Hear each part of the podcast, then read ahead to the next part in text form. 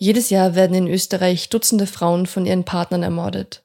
Jede von ihnen ist ein Mensch mit einer eigenen Geschichte. Ja, man denkt nicht, ah, das ist jetzt eine von vielen Opfern. Man denkt nicht einmal, das ist ein Opfer, sondern man denkt, nein, das ist die Nadine. Aber diese Femizide stehen auch in einem größeren Zusammenhang. Man tötet nicht aus Liebe!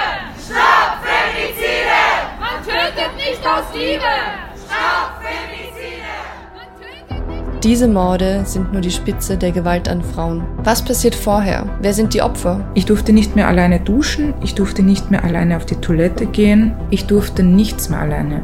Er hat es halt geschafft, ihr das Gefühl zu geben, dass sie komplett allein ist auf dieser Welt, dass niemand ihr helfen wird. Und wer sind die Täter? Es ist eine, eine tägliche Erfahrung, die wir machen, dass Männer kommen und sagen, ich bin nicht schuld. Wenn die Frau nur nicht äh, wieder zurückgeredet hätte oder wenn die Frau das Essen einmal endlich äh, richtig gekocht hätte, dann wäre all das nicht passiert. Was ist die Rolle der Behörden? Was passiert bei der Polizei? Was passiert vor Gericht?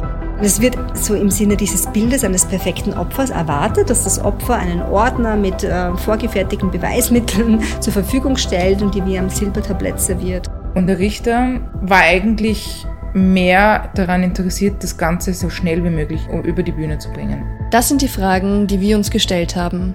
Die Antworten findest du im neuen Podcast vom Moment Magazin.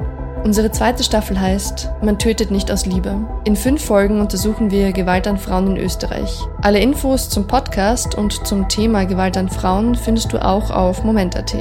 Wenn du keine Folge verpassen willst, dann geh am besten jetzt in deine Podcast-App und suche nach Moment Podcast.